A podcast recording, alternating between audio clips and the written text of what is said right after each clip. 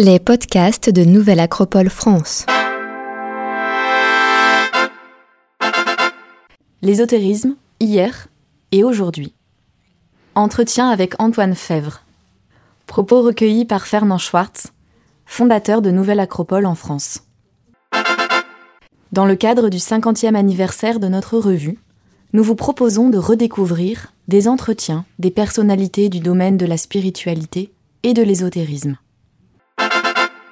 Aujourd'hui, et dans les prochains numéros, nous republions en plusieurs articles un long entretien de Fernand Schwartz avec un grand spécialiste de l'ésotérisme, Antoine Fèvre. Antoine Fèvre, 1934-2021. Historien et écrivain français. Fut attaché de recherche au CNRS, professeur d'université en France et à l'Université de Berkeley aux États-Unis. À l'École pratique des hautes études, il a dirigé l'histoire des courants ésotériques et mystiques dans l'Europe moderne et contemporaine. Il a fondé la revue semestrielle Aries, les cahiers de l'hermétisme et la bibliothèque de l'hermétisme. Revue Acropolis. Comment définiriez-vous l'ésotérisme occidental par rapport aux autres voies d'accès à la connaissance d'une part et par rapport à l'ésotérisme oriental d'autre part? Antoine Fèvre. Je ne pense pas que l'on puisse définir l'ésotérisme. En tout cas, si l'on voulait le définir en termes dogmatiques, doctrinaux ou philosophiques, on aboutirait nécessairement à des impasses.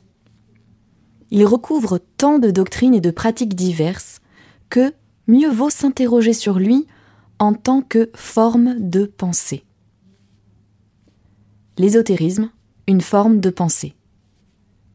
De même qu'il y a une forme de pensée théologique, une forme de pensée scientifique, une forme de pensée philosophique, il y en a une qui est ésotérique. Toute forme de pensée possède un corpus qui lui est propre, composé d'œuvres et d'auteurs.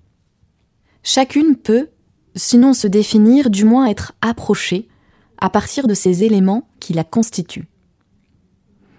Je ne sais pas ce qu'est l'ésotérisme en soi, mais je me suis demandé quels sont les domaines, les champs, les œuvres, les auteurs, que l'on groupe couramment ensemble, d'une manière plus ou moins heureuse d'ailleurs, sous cette rubrique, et qui possèdent un certain nombre de dénominateurs communs. Ces dénominateurs communs, on peut les appeler des éléments constitutifs.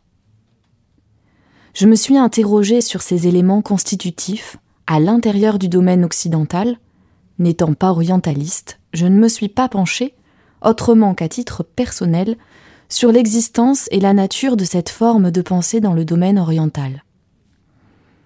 À l'intérieur de celle-ci, en Occident, je crois pouvoir distinguer quatre éléments constitutifs essentiels. Je ne les énumère pas par ordre d'importance. Les éléments constitutifs de l'ésotérisme. Le premier élément, c'est l'idée de correspondance, dite aussi du microcosme et du macrocosme.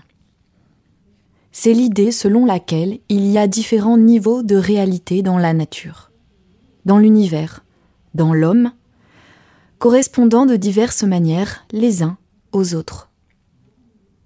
Par exemple, selon l'astrologie, il existe des correspondances entre les signes zodiacaux et les planètes, d'une part, et le caractère d'une personne, voire d'un groupe de personnes, d'autre part. De même, il y a des correspondances entre les sept métaux et les sept planètes dans diverses traditions. Tout correspond, selon un codage symbolique intérieur à la nature, et qu'il importe à l'ésotériste, qu'il soit astrologue, alchimiste ou mage, de déchiffrer pour parvenir à une connaissance de l'univers. Le deuxième élément, c'est l'idée de nature vivante, liée bien entendu au premier élément constitutif. La nature est vivante, dans l'immense majorité des éléments de ce corpus ésotérique. À cet égard, cette forme de pensée corrige d'une certaine manière certains aspects qu'a revêtu la forme de pensée théologique, qui a souvent eu tendance à évacuer la nature et la femme par la même. La nature est vivante. Et dans le Nouveau Testament, il nous est dit qu'elle aspire à sortir des chaînes de la vanité pour participer, elle aussi, à la gloire des enfants de Dieu. Et il semble que l'apôtre laisse entendre que c'est grâce à l'homme qu'elle pourra justement retrouver cette gloire. La nature est feuilletée, faite de plusieurs niveaux de réalité qui correspondent les uns avec les autres. Par exemple, on nous apprend souvent qu'il n'y a pas de solution de continuité entre ces niveaux, comme entre la lumière du soleil et la lumière divine ou angélique.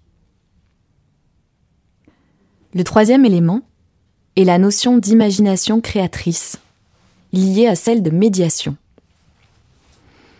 Il faut entendre ici par imagination non pas la folle du logis, la maîtresse d'erreur et de fausseté, mais une possibilité qui serait ontologiquement propre à l'homme, de pouvoir pénétrer à l'intérieur des symboles, notamment à l'intérieur des hiéroglyphes que nous présente la nature, et des symboles que contiennent, en Occident, les livres des religions de la tradition abrahamique, c'est-à-dire juive, chrétienne et musulmane.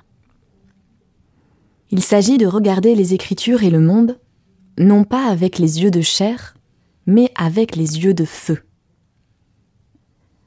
L'imagination est en quelque sorte un organe de l'âme qui nous permet de pénétrer dans le mundus imaginalis, le monde imaginal, comme l'appelle aussi Henri Corbin, c'est-à-dire un univers subtil, un mésocosme peuplé d'anges, d'archétypes et inaccessible aux seuls yeux de chair. À cette idée d'imagination est liée indissociablement la notion de médiation. L'univers étant un tissu de correspondance, un jeu de miroirs, l'imagination créatrice de celui qui utilise cette faculté s'exerce à travers des images, des symboles, qui sont autant de médiations. L'ésothériste s'attache à exercer son imagination créatrice, beaucoup plus qu'à rechercher l'union avec son Dieu vivant. C'est à mon sens ce qui fait la différence entre la mystique et l'ésotérisme. Cette distinction, bien sûr, n'a de valeur que méthodologique, parce qu'il est évident que l'on trouve une tendance fortement mystisante chez les grands ésotéristes. De même que l'on trouve chez de grands mystiques, comme Marie d'Agreda, Sainte Hildegarde de Bingen, des discours ésotéristes sur l'imagination, la nature, les correspondances, etc. Mais on peut dire d'une manière générale que les ésotéristes travaillent de manière créatrice essentiellement sur et à partir de médiation. Il est sur l'échelle de Jacob qui relie le ciel à la terre. Il monte et descend avec les anges. C'est beaucoup plus cette montée et cette descente qui caractérisent l'ésotéristes proprement dit que l'union. Les mystiques purs tels sainte Thérèse d'Avila ou Saint Jean de la Croix utilisent des images et des symboles, mais étant entendu qu'il faut s'en débarrasser dès que possible, car ils empêchent l'union avec leur Dieu vivant. La mystique n'est pas à proprement parler une forme de pensée, mais il y a des ponts, des points communs entre ésotérisme et mystique, notamment l'idée de transformation. Le quatrième élément est justement cette notion de transmutation ou d'initiation, sans laquelle il n'y aurait pas d'ésotérisme, mais seulement une forme de spiritualisme spéculatif. L'idée de transmutation est fondamentale, car ce regard de feu, cette imagination, cette connaissance des correspondances sont destinés à amener à une transformation de l'être. Cette même notion de transformation s'applique aussi à la nature.